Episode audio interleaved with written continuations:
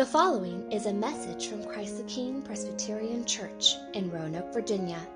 For more information about the ministry of Christ the King, please visit us at ctkroanoke.org.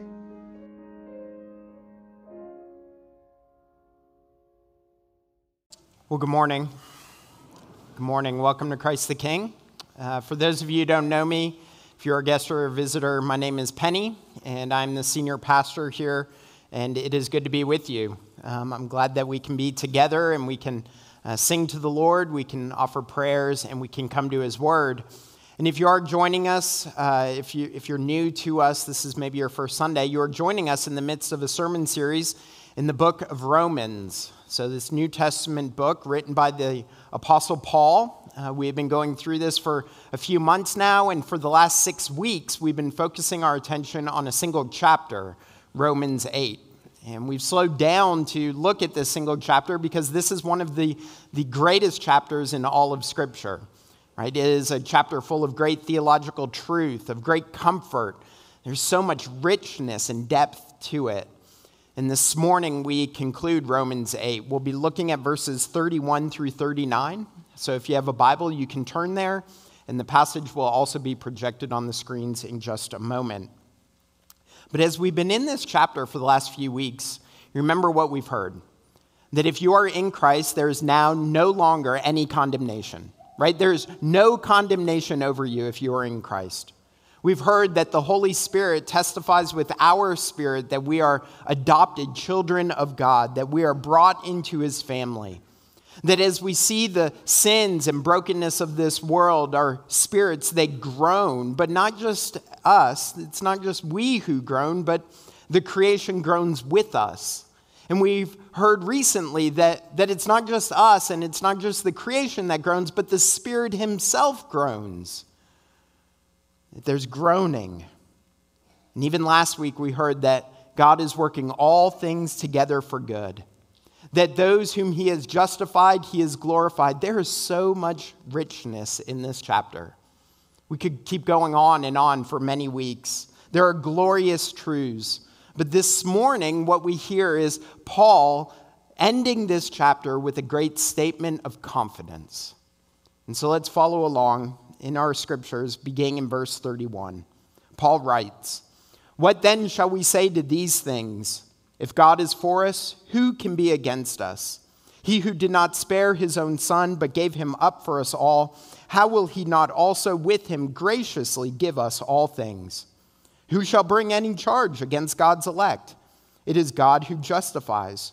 Who is to condemn? Christ Jesus is the one who died. More than that, who was raised, who is at the right hand of God, who indeed is interceding for us. Who shall separate us from the love of Christ? Shall tribulation or distress or persecution or famine or nakedness or danger or sword? As it is written, For your sake we are being killed all the day long. We are regarded as sheep to be slaughtered. No, in all these things we are more than conquerors through him who loved us. For I am sure that neither death nor life, nor angels nor rulers, nor things present nor things to come, nor powers, nor height, nor depth, nor anything else in all creation will be able to separate us from the love of God in Christ Jesus our Lord. Friends, this is the word of the Lord. Thanks be to God. Let me pray for us.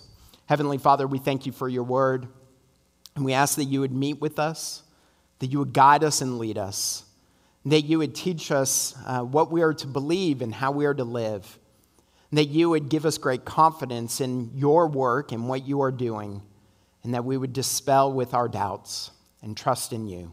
So meet with us now, we pray. In Christ's name, amen. Amen.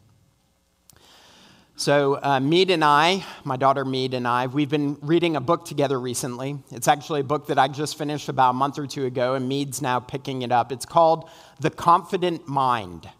The Confident Mind. It's written by a psychologist out of West Point, and, and though he talks about uh, the business world, he talks about military endeavors, he talks about the Army and the Navy, really what this book is about is sports psychology. That's what it's about. And so, because it's about sports psychology, he talks about how the greatest athletes in the world aren't just the greatest athletes because they have the greatest strength or they're the fastest or they're the strongest, but, but included in their great physical ability is mental ability. They have strong minds. And so, Dr. Nate Zinsser, that's his name, Dr. Nate Zinsser, in this book, he quotes and he interviews and he recounts conversations he's had with some of the greatest athletes all over the world. And one of the athletes that he quotes is Michael Strahan. So, Michael Strahan was, is a retired defensive end for the New York Giants. Uh, that, that means he played in the NFL. he was a professional football player. So, uh, so he played in the NFL for a number of years. And at the height of his career, Michael Strahan was one of the be- best defensive players in the league. He was an all pro. He led the league in sacks, had multi million dollar contracts. He was one of the most dominant defensive players in the league. And so, this man, Michael Strahan, you would think that as he stepped onto the field, as he put on his pads, as he engaged in football, that he would be one of the most confident, one of the most sure people on the field. You would think that. But in 2001, in an article written in Sports Illustrated, as his team was headed to the Super Bowl, he said this the thing that haunts every player is self doubt. Toward the end of the 98 season, I had 10 sacks in 10 games, but I thought I stunk. It was like we had no hope. Every player is haunted by self doubt. Okay, think about that by any measure, by any rubric, by, by any way of evaluating success, you would think that he was the most successful, one of the best players in the league. And so he would surely have the greatest amount of confidence. But instead, he had doubt. For all his wins and all his victories and all his accolades, he wondered maybe these are simply blips. Sooner or later, the other shoe will drop, and all this will come crashing down.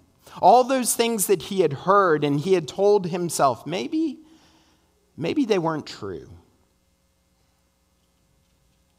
And we know that feeling, don't we?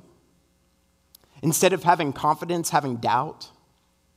Doubt in ourselves, doubt in relationships, doubt in others, doubt in this world, even maybe doubt in God's word right? I mean, last week we heard those words God is working all things together for good. And we look out at the world and we look at our lives in the world and we wonder, good? Doesn't seem to be a lot of good. Or even this morning, we read in verse 37 in all these things we are more than conquerors. We hear that language more than conquerors, not just conquerors, but super conquerors. Like we're better than just conquerors, we're more than conquerors. But then we look at our lives and I don't know about y'all, but I look at my life in many days, I do not feel like I am a conqueror. I feel like I have been conquered. And so we look at the world and we look at our lives, and it's easy for us to start to wonder and to start to doubt and to start to think how is it that Paul can say these sorts of things? How is Paul so confident? Where does that come from? Well, it's clear it doesn't come from himself. Right? Paul doesn't look to himself. He doesn't look to his own works or his own accolades to find confidence. We've already heard in Romans that Paul does what he doesn't want to do and he doesn't do what he does want to do. Right? And we've heard in Philippians that for all his good works, they are but rubbish before the Lord. And so clearly, Paul's not invoking his own works when it comes to his confidence. No. Instead, his confidence rests in Christ. Right? Verse 37 In all these things we are more than conquerors. And here's the key through him who loved us. Through him who loved us.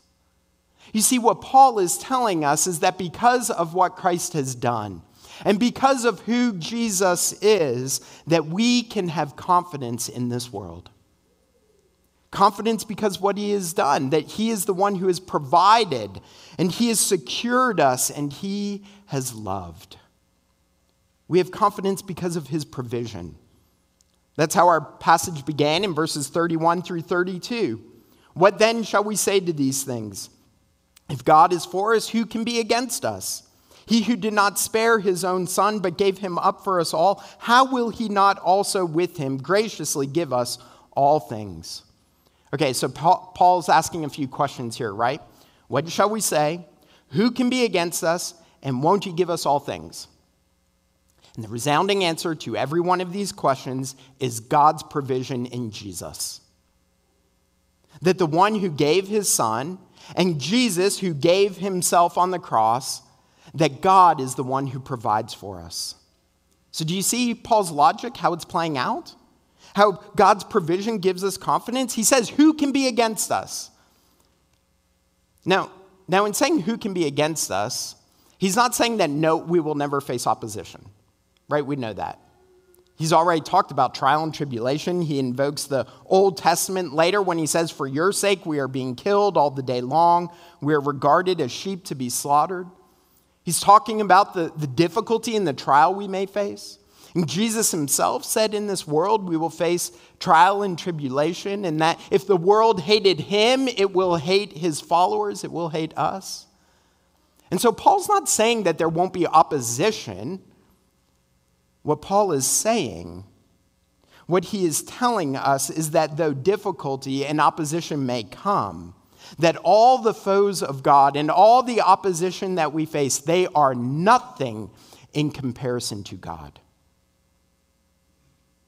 That because God gave his son, who is the greatest gift of all, we can have confidence even against those who may oppose the people of God. Who can be against us? It doesn't matter because God is for us. That's what he said, right? That God is for us, and he shows how he is for us in providing Christ, in providing what we need. You see, that's what God does. He provides his son because his son is what we need. He goes on and says, How will he not also with him graciously give us all things? Now, when he says all things, okay, it'd be easy for us to start to think, well, all things means that luxury car, right? That mansion, that job promotion, right? Well, those are all things. Come on now. But we know that that's not what Paul's talking about, right? When Paul's talking about all things, he's not talking about necessarily the things that we want. He's talking about the things that we need. And sometimes those things are different. Sometimes those things are different, but you see how Paul's playing this out, right? How it's rolling out. He says, Look, God has given you Jesus, who is your ultimate need. And so if he gives you Jesus, who brings justification, who regenerates you, who forgives you of your sins, then surely he will also give you all you need for life and godliness. That's what Paul's getting at. What that means then is that what God gives us, it's for our good.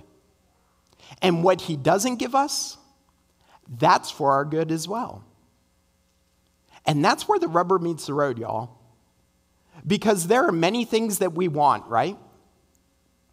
We want a spouse, we want children, we want promotion. We want to get into that school. We want to make that team. We want to have many friends. We only want to have a few friends, right? We, we, want, we want money or we want not too much money, right? We want a little bit of comfort, but not too, right? We have lots of things that we want. And those things that I just named and many others, there's nothing sinful in of themselves, right? There's nothing wrong about them in of themselves.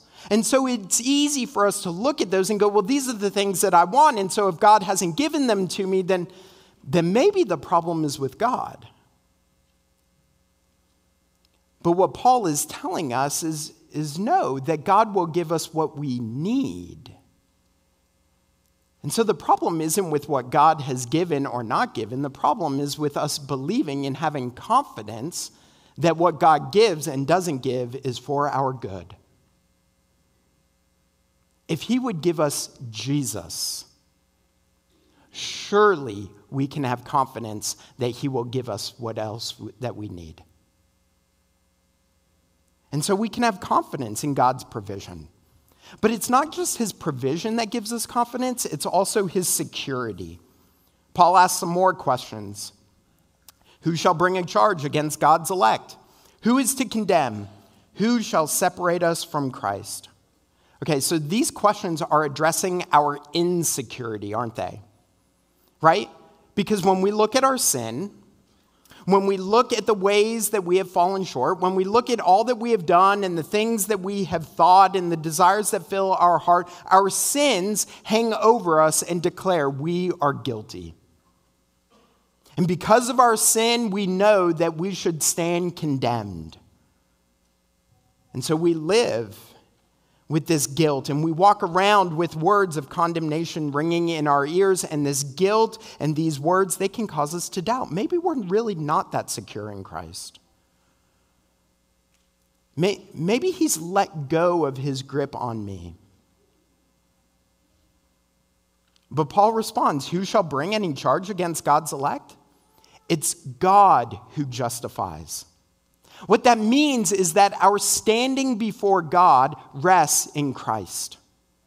That, that sin doesn't have the final or loudest word over our lives. That if you are trusting in Christ, it's God who has the final word over you. It is Christ, it is God who justifies. He goes on, who is to condemn? Christ Jesus is the one who died, more than that, who was raised, who is at the right hand of God, who is indeed interceding for us. Okay, so do you hear that? This is amazing, right? Like this Trinitarian um, theology that's come out in Romans. Because we heard last week the Holy Spirit intercedes on our behalf when we don't know what to pray, right? With groanings too deep for words. He intercedes for us, but so too does Jesus. Jesus intercedes on our behalf. That those words of condemnation that our sin may speak into our minds and into our hearts, Jesus' words drown out. Because he stands before the Father and declares, We are his. That we are his. Yes, sin deserves death and hell. But Christ's work and his standing before the Father, it secures our place with him. So that Jesus says, yes, they have fallen short. Yes, they have turned away. Yes, they have sinned again. But they're mine. That's what he declares before the Father. That we are his. He intercedes on our behalf with his very works. Martin Luther once said, When the devil throws your sin in your face and declares that you deserve death and hell, in other words, when words of condemnation come upon us, he goes on and says, Tell him this I admit that I deserve death and hell. What of it? For I know one who suffered and made satisfaction on my behalf. His name is Jesus Christ, Son of God, and where he is, there I shall be also. That's beautiful. Where Christ is, there I shall be also. Friends, we can be confident that we are secure, not because of our perfect record or our sinless lives, but because in Christ there is now no longer condemnation. Because God justifies and Christ intercedes, so we are secured today and tomorrow and always. Right? That's where Jesus that's where Paul goes on. He asks another question, who shall separate us from the love of Christ? Shall tribulation, distress, persecution, famine, nakedness, danger or sword? As it is written, for your sake we are being killed all the day long. We are regarded as sheep to be slaughtered. Can these things separate us from Christ? Can these things loosen God's grip upon us? And Paul answers for I am sure. That language, I am sure, it, it, it has this uh, implication. It's, it's this Greek word that has the implication of settled conviction. There's no doubt here. There's no wavering. I am convinced. This is what Paul's saying. I am convinced, for I am sure that neither death nor life, nor angels, nor rulers, nor things present, nor things to come, nor powers, nor height, nor depth, nor anything else in all creation will be able to separate us from the love of God in Christ Jesus our Lord. Y'all, think about what he just said death, life, angels, rulers, present, to come, powers, height, depth. Okay, what in our life that we have or could experience is not covered? Right? As one theologian put it, there is nothing in human experience, in the spiritual realm, in time, in space, nothing in all creation, nothing can separate us Look, I have to tell y'all, um, we're not supposed to rank verses and passages in the Bible and right? It's all God's word. Okay, so that's the caveat. It's all God's word. Don't at me later today, okay, please? All right. But I have to tell you that, that for all of the book of Romans, for how beautiful it is, for how the, the truths are so rich, the theology is so good, for how comforting some of the verses are that we've heard and what we will hear. I have to tell you, it's these verses that are the most comforting. It is these verses that are the most, that create the most assurance in me. Nothing can separate us. Nothing we can be convinced and sure and confident that no matter what comes our way tribulation or danger, distress, even death itself we are convinced and confident that we are secure. I mean, really, Paul's just echoing what Jesus already told us, isn't he? Do you remember in John chapter 10 that wonderful passage where Jesus declares that he is the good shepherd. He says of his sheep, he says of us, right? That's who we are. We're his sheep. He says, I give them eternal life, and they will never perish, and no one will snatch them out of my hand. No one is able to snatch them out of the Father's hand. You see, what Jesus was telling us in John 10 is what Paul is telling us in Romans 8 that that God's grip is so strong, is so strong that there is nothing that would cause him to loosen it. That his grip is so strong that it's, it's not tribulation or distress or death or even our sin that would cause him to release us. He holds us, and nothing can pluck, him from, pluck us from his hand. Friends, that gives us confidence that we are perfectly and completely secure. We have confidence in God because of his provision and because of his security, and finally, because of his love. Three times Paul invokes love in our passage. Verse 35 Who shall separate us from the love of Christ? Verse 37, in all these things we are more than conquerors through him who loved us. Verse 39, nothing will be able to separate us from the love of God in Christ Jesus our Lord. You see how love is the key? It's love that holds this whole thing together, isn't it? It's love that changes us because we were once conquered by sin, but because of God's love, we're now more than conquerors. It's love that holds us fast. We were once separated from God, but now, because of God's love, nothing can remove us from Him. It's love that gives us what we need. We were once condemned, but now, because of love, God gave Jesus, and we are now justified. You see, what we need is love. The Beatles actually got it right, right? All we need is love bump, ba, ba, ba, bum, right? I'm not going to sing anymore. But the Beatles got it right. All we need is love. Love is all you need. They got it right. Sort of. right? Because love is what we need, but, but it's not just any kind of love. And it's not just love from just anyone. Because we know that as good and as sweet and as comforting as a love of a spouse or a parent or a child or a friend is, it's not enough. It's not enough. Yes, what we need is love, but what we need is the love of God. What we need is the love of the Father who would send his Son, who for love went to the cross and gave of himself for us. It is that love that we need, and it is that love that gives us confidence. Now, I, hate to spoil the book for you in case you're thinking about going and buying that book that I referenced at the beginning. But, but I have to tell you that the confident mind, the, the author's answer to doubt, and the way for us to counteract unsurety is to look to ourselves. That the way that we, we have confidence in this world and on the athletic field and in the boardroom and around the family dinner table and out in this world. The way we have confidence is we look to ourselves. We look to all the victories we've had in the past and all the successes that we've accomplished. And we look to all of our strengths and our abilities and our gifts.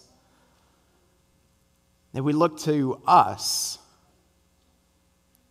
But I don't have to tell you that to look to yourself is not enough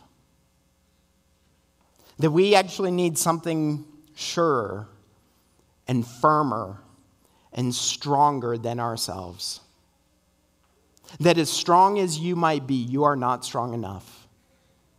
That as firm as you might be in your convictions, you are not firm enough. What we need is Christ. We put our confidence not in ourselves, but we put our confidence in the one who has provided and who makes us secure, who loves us with an unfailing, never ending love. Friends, we don't put our confidence in this world or in ourselves, we put our confidence in Christ. So let's ask Him to help us to do that very thing. Let's pray. Heavenly Father, we do thank you that you have given the greatest gift of all, the gift of your Son. And so we pray that we would rest in Christ, in what he has done on our behalf, that we would not look to ourselves, to our own works, to our own gifts or our own abilities, but we would look to Jesus, the author and perfecter of our salvation. We would look to his grace and what he has done. And when we do so, we would have great confidence. Confidence knowing that you have given us what we need and that we are secure in you and confident that your love rests upon us.